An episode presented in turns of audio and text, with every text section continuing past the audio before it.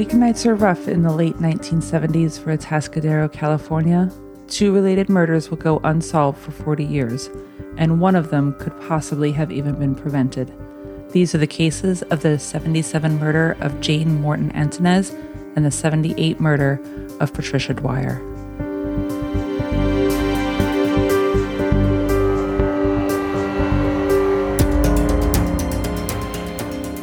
Hello, and welcome back to The Ties That Bind. I am your host, Rachel. Thank you so much for coming back. And for all the newbies, thank you so much for trying the podcast out. Just want to take a second to thank everyone for the listens, the likes, the shares, the comments. I really appreciate any interactions that we get here on the podcast. And um, if you can just continue to share, that would be awesome. Just want to grow the podcast. As I know there's a ton of podcasts out there. But for this little niche we have, there really isn't a lot of exposure. So anything you can do to spread the word, uh, we really appreciate here. For those of us who want to make a donation to the show, you can find me at Buy Me a Coffee. I'm really just looking to cover the cost of the show and then also would like to be able to make a donation to the DNA Doe Project, um, adopt a doe at some point and uh, to donate directly to that cause. So here we find ourselves this week in California. And our notable source this week is from the Washington Post right after the announcement was made. And with that, let's get into it.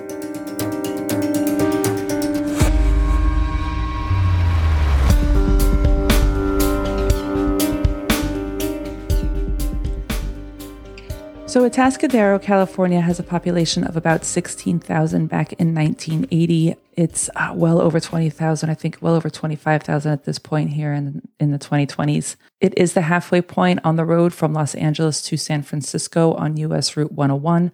And there's really nothing notable that comes out of the town except for our coverage here.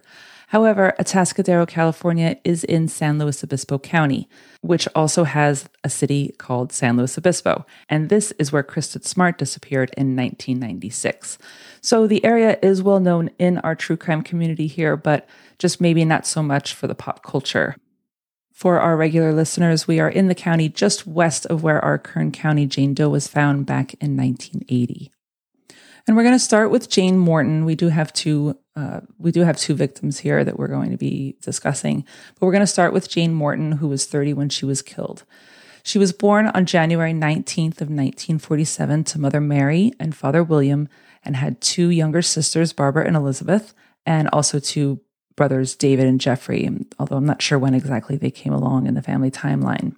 So we have mom and dad and five kids. Dad William is a real estate agent, and mom works for the county as a technical services programmer. Not sure exactly what that is, but that's what she did for her working life.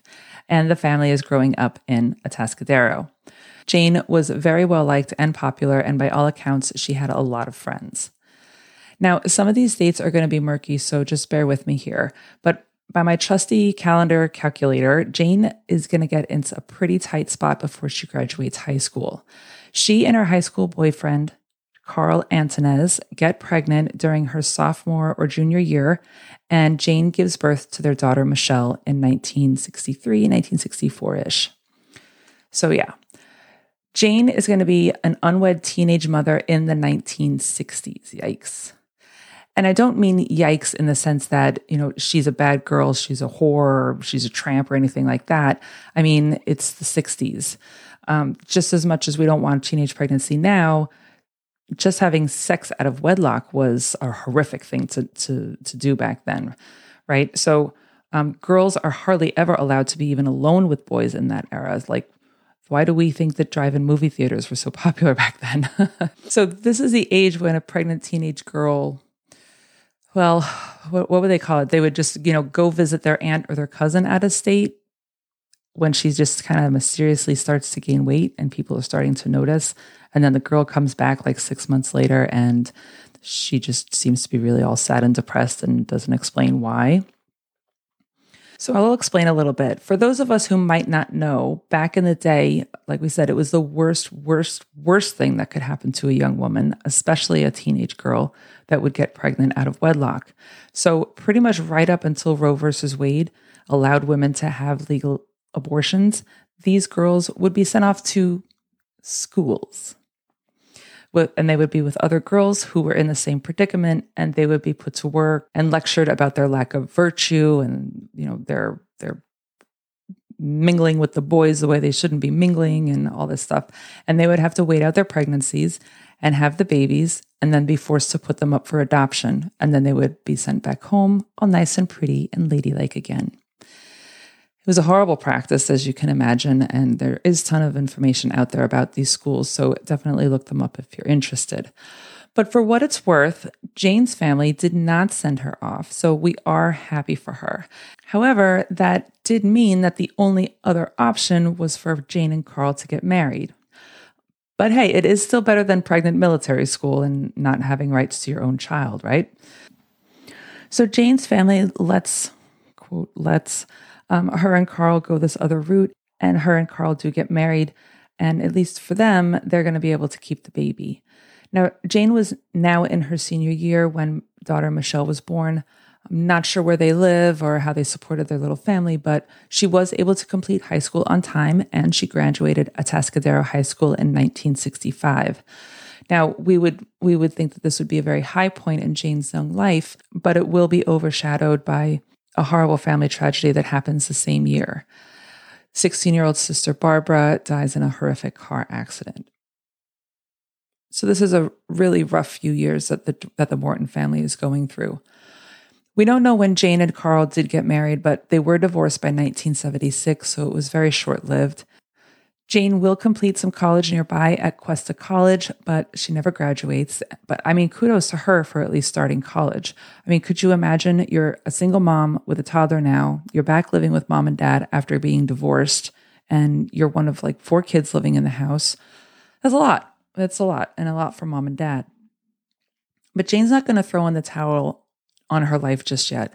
By 1970, she's going to start working at a local social services office as an eligibility worker. And I guess it's just one of those people that like process your application for public assistance or something like that. Um, by 1972, though, mom has retired from her own job because of her failing health. She's got some really bad heart problems. And soon after that, it's decided that Jane is also going to quit her job and she's going to stay at home and take care of mom. And it is around this time that Jane makes a really tough decision to have Michelle go live with Carl. Carl has moved out of the state and he's up in Portland at this point, Portland, Oregon. And according to mom Mary, this is because her own health condition was so bad that most of Jane's attention really was on her. So that is, like we said, a really rough start to adulthood.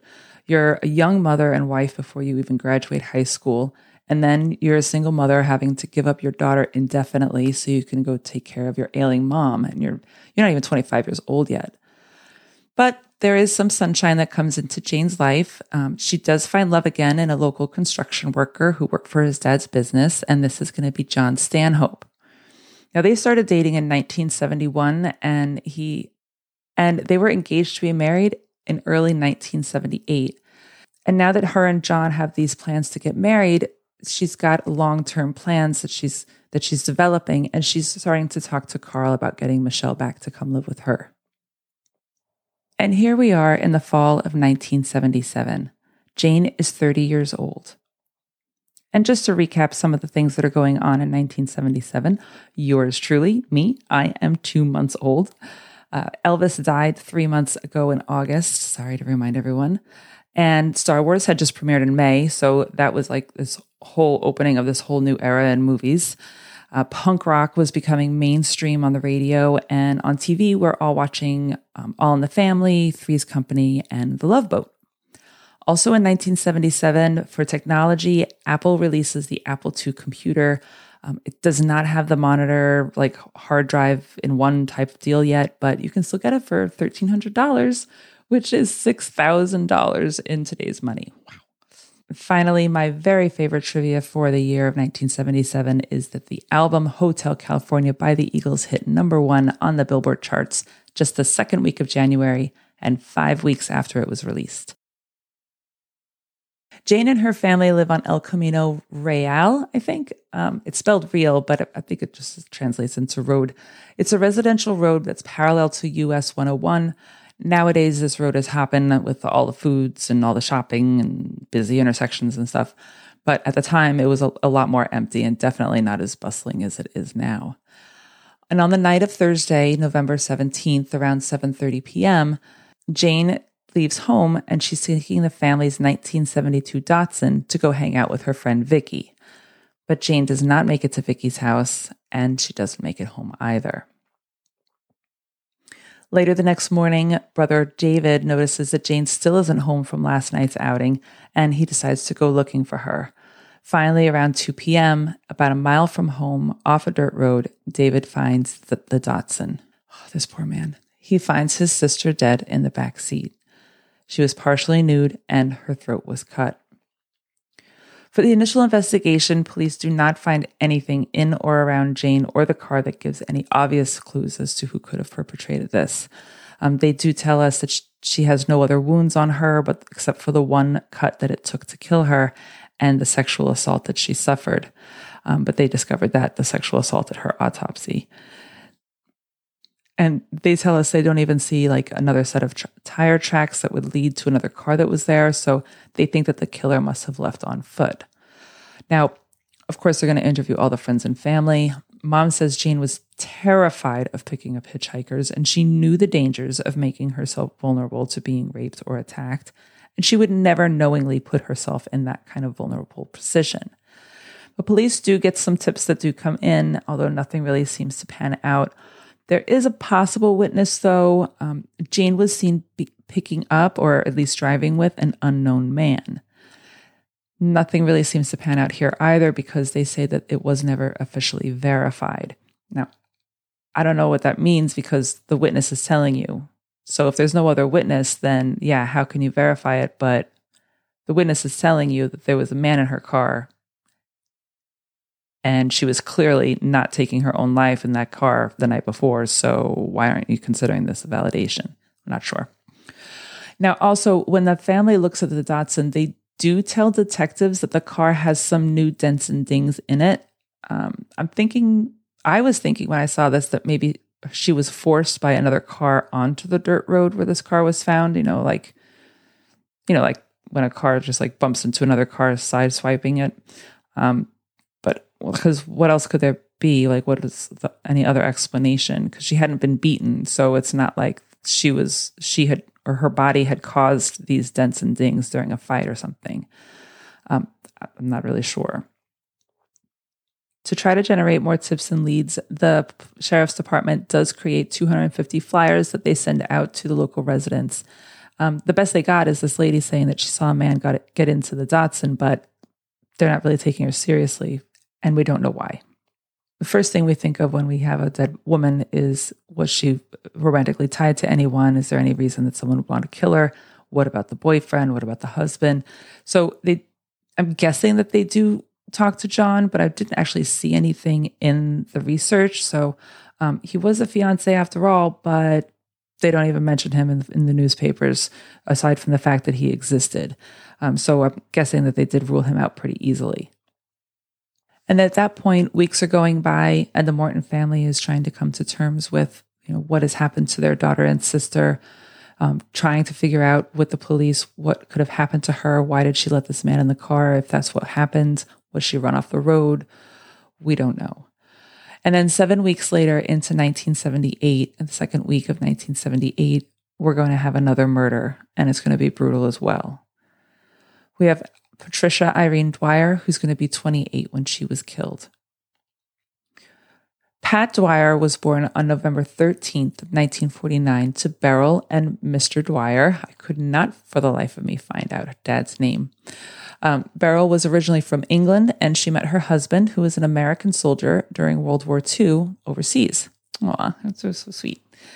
And they fell in love and they got married and they decided to come back to the States and settle down on the coast of California in Atascadero. Pat was the older of two girls and she had a younger sister named Anne.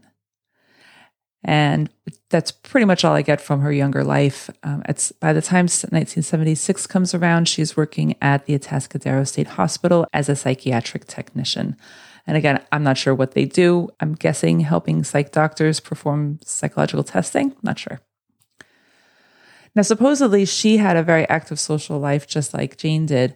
Um, and she was, quote, known to have dated several men, unquote. This is a pretty juicy detail from Pat.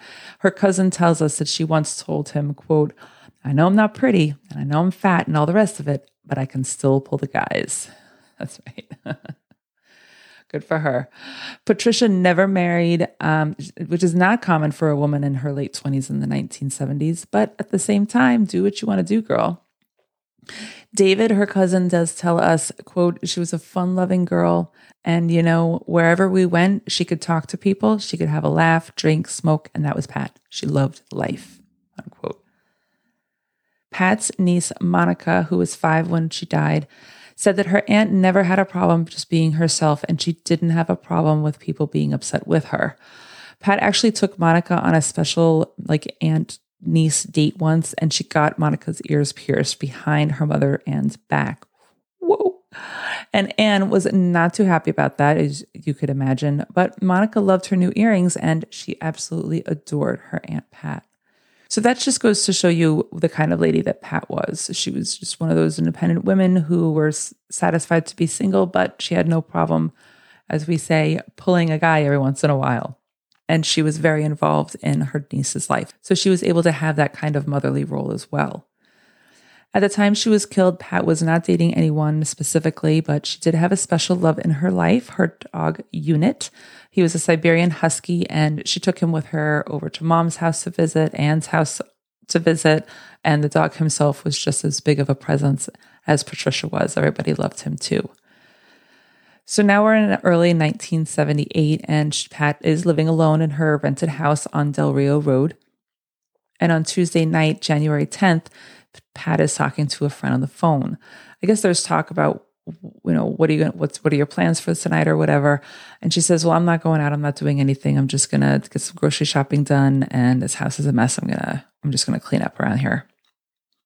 And then we have to come into Wednesday afternoon, sometime around 3:45 p.m. on the 11th.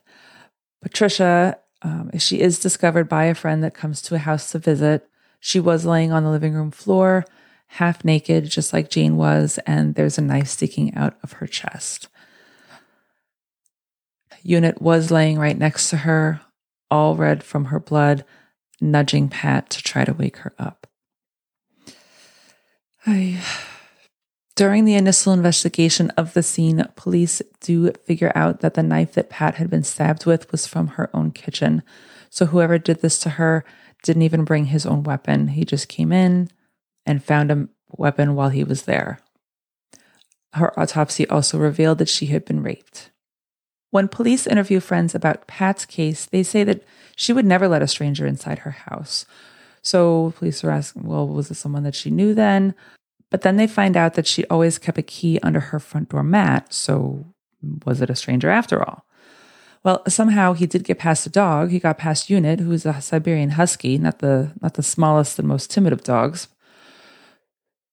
Um, so who knows? Um, and I do hate to tell you, but Unit was never the same again. The family reports he he was very nervous and very jittery all the time, and he was always just on edge. Poor puppy.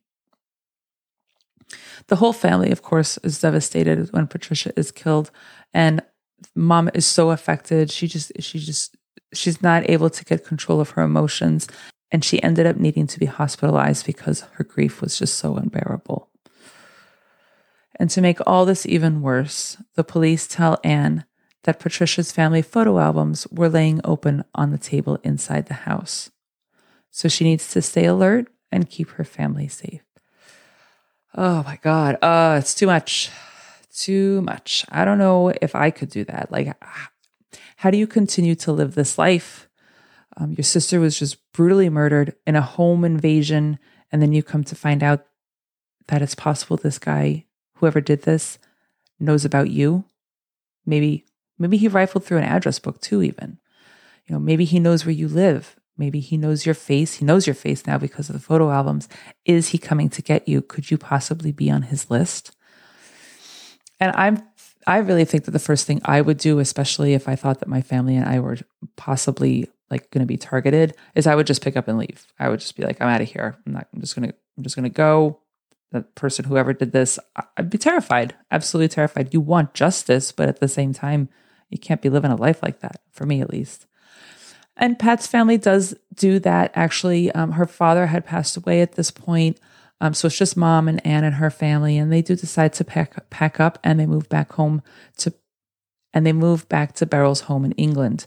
Um, they don't stay too long though. Um, they do come back to San Obispo County within the next few years. I guess they just um, they just didn't like really like it over there in England, and I think there was also a mention of um, financial insecurity over there too. Now, like we said, Monica was five years old when Patricia was killed, and she does remember the loss of her aunt, which is just so horrible and so traumatic. But it wasn't just the mourning of her aunt that she had to deal with. Her whole lifestyle changed because now there's this cloud over us thinking, you know, is is is he coming for us? Anne wouldn't let Monica go out and play like she used to be able to. They wouldn't go out, you know, enjoy nature. They wouldn't go take day day trips, you know, to the nearby lake um, they wouldn't do these things because there was always that fear that there was someone going to come get them too. And so now we have two families in Atascadero, two months apart, trying to make sense of all the loss that they are now facing and the possible threat of another attack. And the police have a rough job ahead of them. Sheriff's Department begins to compare the murders. So we've got a lot of similarities here that lead to the belief that this is being done, that these murders were committed by the same person. Jane and Pat are both from Atascadero, obviously. They both have active social lives and both often went to this local bar to party. And this was the Tally Ho Tavern, which sounds like my kind of place because I'm a huge like pirate lover. I mean, the romanticized version, at least. Um, they actually had a lot of the same friends too, um, whether it's through um, the bar or maybe their other associates. They didn't really, but they didn't know each other from what we can tell. They just like had these ties to the same groups of people. Um, the closest tie that um, they were able to come up with was that Jane's brother, Jeffrey, worked in the same hospital as Patricia. So Jane's brother knew Patricia. So that's really rough for him too, because aside from losing his sister, now he also is losing somebody that he knows as a work associate. For the autopsies for both women, um, they were both killed in the middle of the night or early morning on weeknights. Both had their hands tied behind their backs, and both had been stabbed once um, to, to, literally get the job done. Uh, Jane's was sliced in the neck, and Patricia was a, a deep, deep cut into her chest. Part of the investigation, like we've seen in other cases, is the police are going to look into the locals uh, with criminal records, right? Who do we have in town here that are known to be sex offenders or other kinds of violent criminals? So they get a folder of photos together and they have the ladies' families and friends look over them. But no one recognizes any of these felons or these, these local sex offenders. So there's a dead end there. Um, there are rewards that are put up by the town to gain interest and gain some kind of, you know, gain even more movement. The owner of the Tally Ho, um, the local dive bar, he sets a jug on the bar to collect funds as a reward for helping to solve Jane and Pat's murders. Within a few weeks of, of Patricia's death, um, just into like early February, the jug has about $200 in it, which is going to be a little over $800 nowadays. So all this cash is coming from people that that knew Jane and Pat. They weren't like the best of friends with them, but they did know them because they were these were young women. They were regulars at the bar, just like all these other people. And I would think like the mood in that place after these two murders just must have been so so dark and and so horrible um especially for the female patrons um you know like is this guy targeting single women that go here? Um, you know, I'm thinking, you know, am I, I'm a single woman. I, I come here a lot to hang out. I, I don't want to unwind. I want to unwind. I want to get a buzz on, maybe hook up. You know, am I next? Um, you know, they weren't taken from the bar parking lot. Um, they were they were by home and at home, but they do have this commonality between them. So, am I safe? Like, is it too late for me? already? Am I already on this killer's radar? I don't know. I mean, I wonder how many ladies really did decide to stop going out with their friends after this, especially when you think about the fact that when you go to a bar, you go in there to drink likely. You're going to have a few drinks. You're not going to be your sharpest self when you leave. And if you're leaving alone, it's gotta it's gotta be rough. It's it's it's not easy. So yeah, everybody's affected in this town. The local contractors association is also going to put up a reward. They're offering five hundred dollars for anyone who can help solve the case, um, and that's going to be about two thousand dollars in today's money too. So I'm thinking that this was initiated by Jane's boyfriend, John. I mean, because remember, he was a construction worker, and, you know, it's the Contractors Association that's putting this $500 up. Then we get a pretty colorful character of a man. Uh, he comes forward. Um, he he is he's got the best of hearts. His his name is Marvin Cothin or Cothin. Um, he's old. He he's a retired local businessman, um, and he tells the local newspapers that he's facing certain death in the coming months here because he's got really bad diabetes and it's not a, under control. He says when he finds out that the reward to date is only seven hundred dollars, he just decided, listen, I'm going to put up my own money to weed out the killer. Um, I don't think that the seven hundred is enough, and the community needs to do better. I'm just going to pop in another thousand dollars on top of the reward fund. And he even invites the killer himself to go to his own house to confess to him. He's like, You come to me, and I'll just give the thousand dollars to anyone else. I just want to see this guy put away. Now, I'm not sure if asking a murderer to show up at your house um, with, yes, his street name was in the article. Um, I'm not sure that's the best way to get a murder arrest, especially when you're not in the best of health and you're older, but I mean, more power to you, Marvin. So at least we got that. Now, in the end of 1978, we're going on, uh, we're, we're past the year for Jane's murder and we're coming up on a year for Pat's murder. The police are still questioning and investigating multiple possible suspects. San Luis Obispo Sheriff's Department Detective Sergeant John Hasty will tell the press that all but one have been ruled out.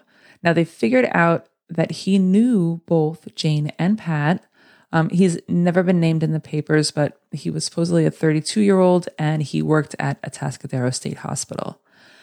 Police tell us that they questioned him for like upwards of 30 hours. Not sure if he's like in the interrogation room for that long or if they let him go and they come back and then they get they ask they interrogate him again. But in the end, he never gives anything up and they realize they really don't have any concrete evidence against him. Um, remember, the DNA testing was not existent back in the 70s, so it wasn't like they could even use that or wait for the lab to come back there. So finally, p- police decide, you know, maybe we just have the wrong guy here. We're just barking up the wrong tree, and they let him go and they take him off their list. And as too often happens in these cases, Jane and Pat's murder cases go cold. Police have nothing. And the years go by, and we're starting in 1978. We're going past 1988, past 1998, and into February 2005. DNA from both women's crime scenes are compared now because technology has come a lot farther in the last 27 years. And the cases are going to be officially linked by the DNA. So we can now confidently say that they were killed by the same man.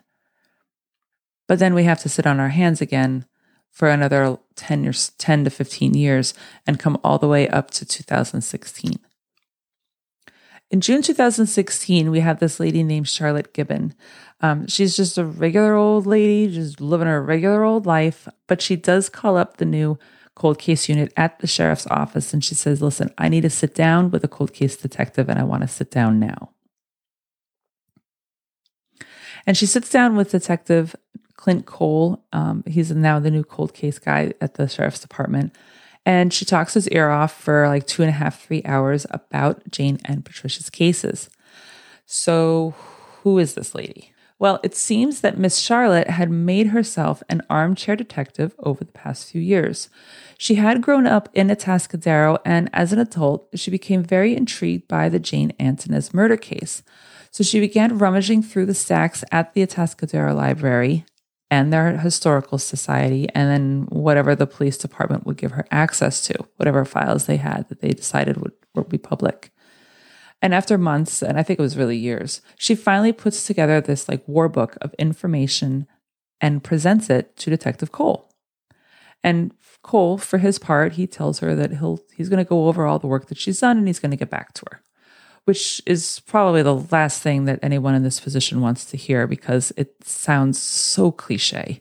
Like I'd be sitting in my car after that meeting being like, "You didn't listen to me. You didn't say the right thing to me." Not that he could say any right thing because he literally said, "I'm going to look it over and get back to you."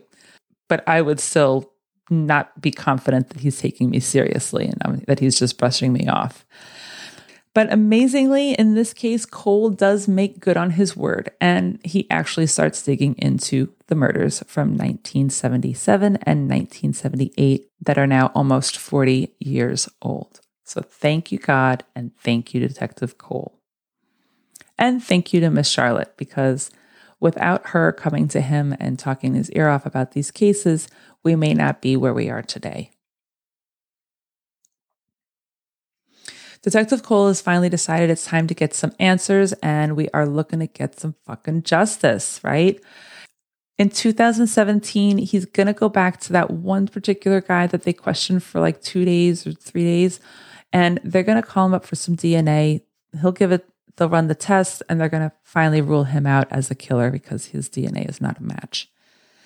Now, in this case, Cole is not going to be actually calling up Parabon or Othram. They're going to be, he's actually just going to use the Department of Justice Forensic Laboratories out of California. He's going to start there. And in March of 18, he sends a DNA sample from one of the scenes over to the California DOJ lab and asks them to conduct a familial search within the CODIS system. And soon enough, they tell Cole that they have a possible brother of the suspect and he's locked up in prison. So now this isn't their suspect for these specific murders because the DNA is not a complete match, but it is a pretty high centimorgan match count. So Cole should look into this inmate's family. And that is what he does.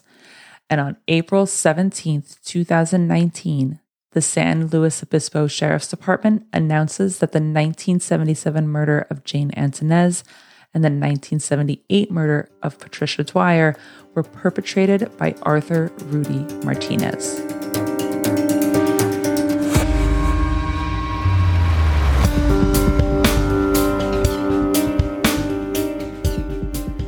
So, who is Arthur Rudy Martinez? Who is this piece of shit this time?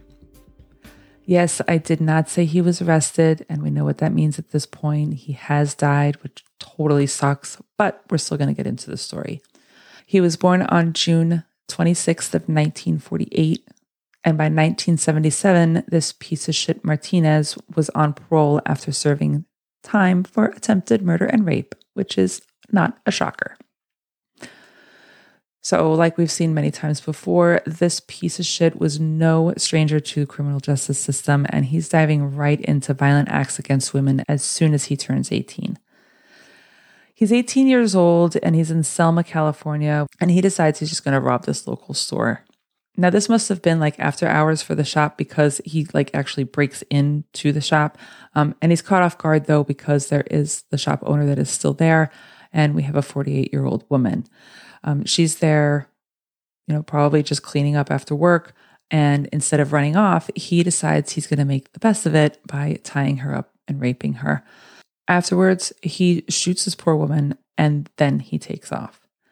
Now, the bullet goes into her forehead, but the angle of the gun actually had the bullet going pretty much straight out through the top of her head.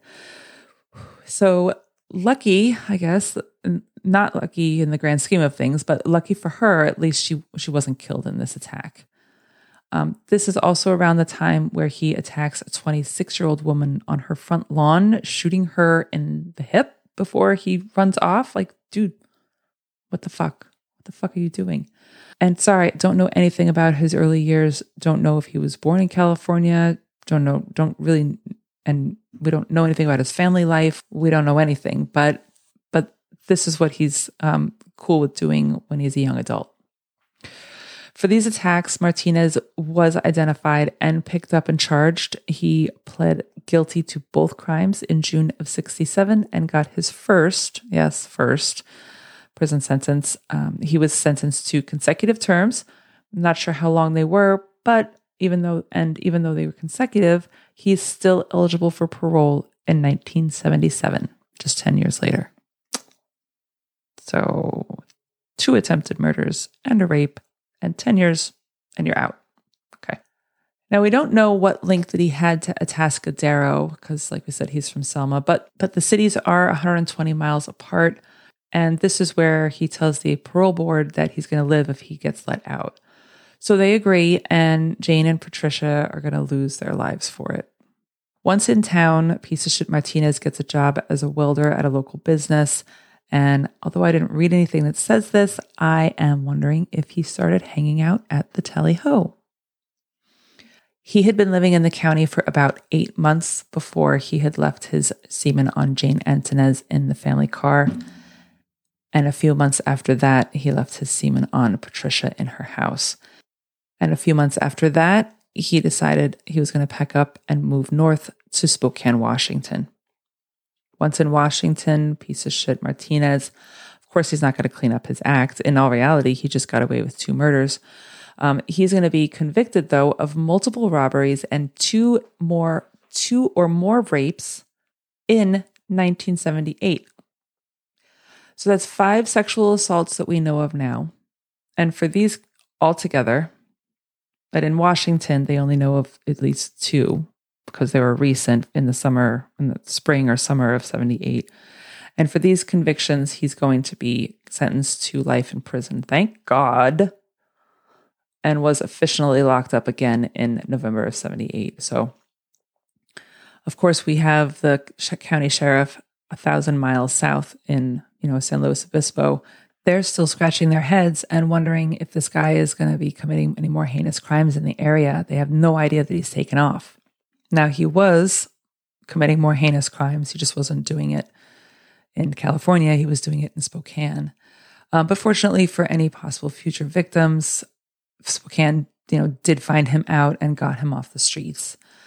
Um, here we have again another piece of shit rapist murderer serving jail time for a violent crime getting out on parole and committing the same crimes within just months of getting let out of jail. And now I'm going to admit hindsight is 2020 for us here and now in the 2020s. Um, because you know the Washington courts didn't know at the time that Jane and Patricia were his victims just 10 months earlier. Um, but these are repeat offenders and we're learning that now like so many years later that just because they get out of jail doesn't mean that they've been rehabilitated seems like for some of these guys, only jail, old age, and death are going to stop them. So this guy is not too keen on staying in jail, and he's going to end up escaping from prison 16 years later in 1994. And this is before Washington state took on the mandatory DNA collection law for their convicted prisoners to get CODIS, you know, more up and running. So did he know that this was coming? Probably not, because I don't think that they would really advertise that to the inmates. Um, maybe it was just that the timing was right. In any case, he goes on the lam and he's pretty much going by an alias for the rest of his life. He gets himself back to California and he gets pretty south in California. He could, ends up over in Fresno, which is still really not too far off from the San Luis Obispo area. Um, I think it's just like a few hours. So it, it's not like he's just crossing over the California border and just like staying put in Northern California. In 2014, Martinez decides that he's going to turn himself in to the Washington State Police because he knows that they still want him back. Um, he did escape prison after all. Um, so, does he have a guilty conscience?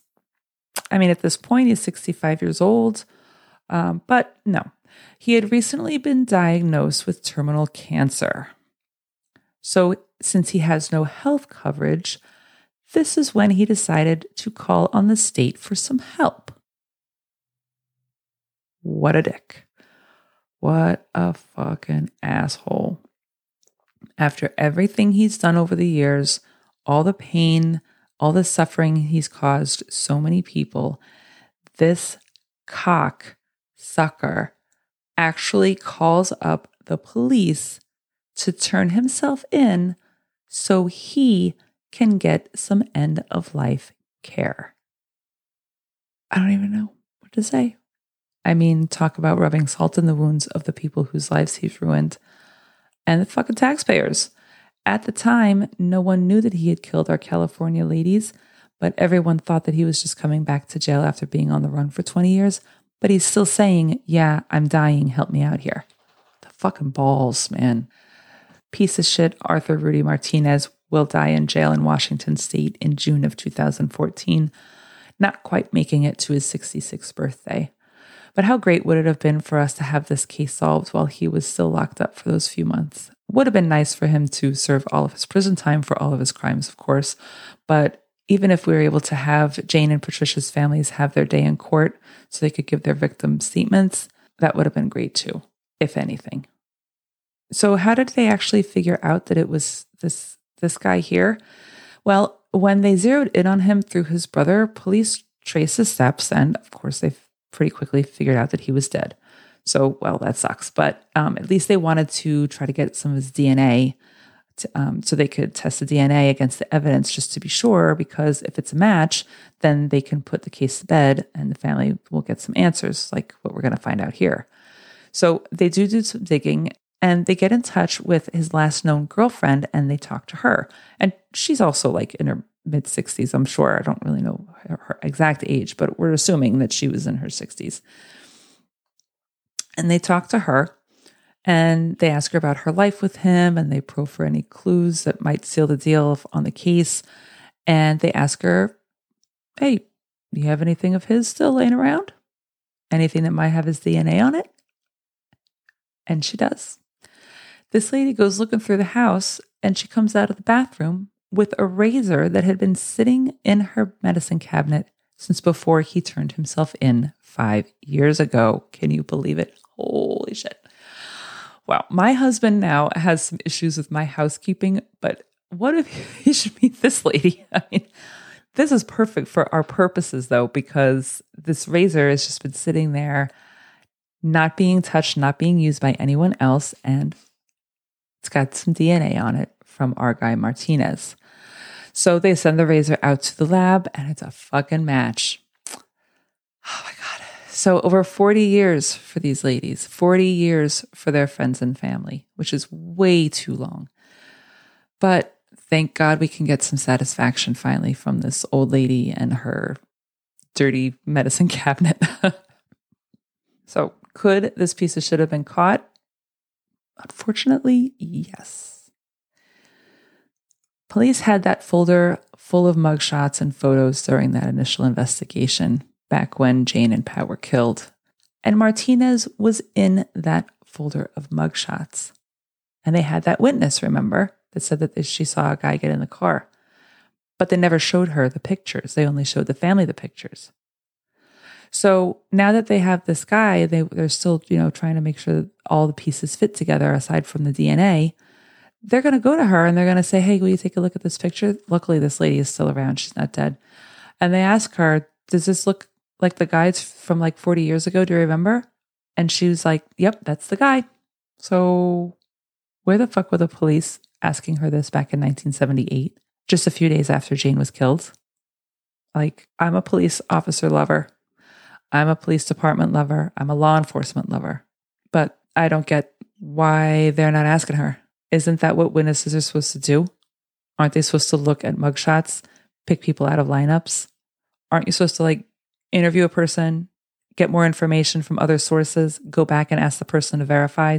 Isn't that how murder investigations are supposed to be conducted? I mean, am I crazy? Is it written somewhere you can only talk to a witness once in San Luis Obispo Sheriff's Department? I don't know. Now, here's a little tidbit, though, from a 1978 article about Jane and Patricia's murders. Detective Sergeant Hasty tells, told us that the county had 65 murders in the past 10 years, and all but five of them had been solved, including Jane and Pat's. And great, on the face of this, this sounds like a really great track record. You've got 90% success, success rate in your department.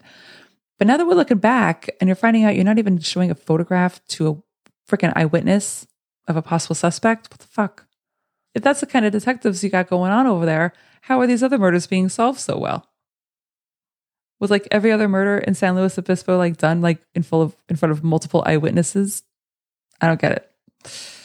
Anyway, I'm sorry. I hate to go on a tangent and be like and come down on the police so hard, but it, it, it's horrible because what's at stake? 40 years is at stake here. If they had been able to identify him after Jane's murder by this witness, they would have got him off the streets and, and Pat could still be alive. The other option for being able to find him before 2019 is maybe if the prison had gotten his cheek swab before he escaped, or maybe he just, if he didn't escape, then he would have then at that point ended up in CODIS and there would have been a hit before, even probably before Y2K. Um, in the end, though, most of Jane and Patricia's families have actually passed before Martinez was discovered. So in our case here, we've got a lot of family members that w- were not able to see any kind of resolution in their loved one's case, and uh, it's it's pretty tragic in my opinion. Can we um, explain Jane's and Pat's murders? I mean, I'm going to go back to the tally ho. I mean, I think the best that we can come up with is that he like talked himself into Jane's car and Pat's house and then he went from there. The tally ho, I just I gotta think that's got some. It's got to be something to do with it. Maybe he was a regular. Um, maybe he stalked them, or at least knew them at the bar enough, as you know, like regular bar patrons know each other. Um, maybe he was able to get them comfortable around him. So when the time came, they kind of knew him, so they had their guard down. You know, like, oh, hey, it's Artie from the bar. You know, oh, and he's like, oh, hey, can I get a ride? Or you know, I didn't know you lived on this block. My friend lives here. Hey, lady, nice dog. Can I use your phone? And he's in. And then at that point, maybe he thought, well, you know what? I got to skip town because now I'm realizing I'm going to start setting myself up for a pattern and I don't want people, anybody catching on to me. That's the only thing I could think of. I don't know. I think it's as good a theory as any because I don't see anything out there about theories. And, you know, here I am. I'm the one with the mic. Now we have to, of course, go to the question of whether or not there's other victims out there that have not been reported. He's got the 48 year old and the 26 year old in Selma in 1967. He's got Pat and Patricia in 78, in 77 and 78, just a few months later, multiple rapes up in Washington state. So that's six, and not counting prison time, that's six rapes, murders, or shootings in three years of free time. He escaped prison in 94, putting him at 46 years old at that point. Um, and I'm not gonna lie, this guy's photos, like, I mean, they're mugshots, so I don't have any like regular family photos that I could find online, but they're they're pretty scary. I'm thinking if he had the body to escape jail at 46 years old, then he probably still had the body type to be able to rape and murder when he got out. Which begs a question of, you know, which makes us think we have to consider the kind of life that he was living when he was living on the lam. Was he associating with women who may not have had the strongest of family ties because of his type of lifestyle? Or maybe he was making sure to hide more bodies because he really didn't like jail, apparently. He was able to get out. Um, I don't know. Maybe his later victims' cases just haven't been solved yet. Maybe there maybe there are known, um, you know, cold cases where the victims are identified um, and DNA samples were taken, and they're just unfortunately still sitting on shelves in cold case units around the country, or in this case, I guess you know California, this or the Pacific Northwest. Or he got out and he got clean. Hmm. We know that he's got this last girlfriend, um, and he was familiar enough with her that he was leaving a razor in her house. I don't know if they lived together or not, but I mean, we'll never know, I guess, if he had any other victims, unless another victim is identified. Um, but we'll never be able to say for sure that he didn't kill. So there's that. Sad to say, I was not able to find a closing tribute. Um, sad to say, I was not able to find a closing tribute for Jane's from Jane's family. Um, but we're going to give this um, overall tribute to Monica, Pat's niece. She tells us, quote, it's amazing that we finally have closure on it. I'm sad to think that he's gone and he won't stand trial. He's not going to pay for his crimes. But at the same time, we do have the closure now. Unquote. And that is the case of the late 1970s murders of Jane Morton Antunez and Patricia Irene Dwyer.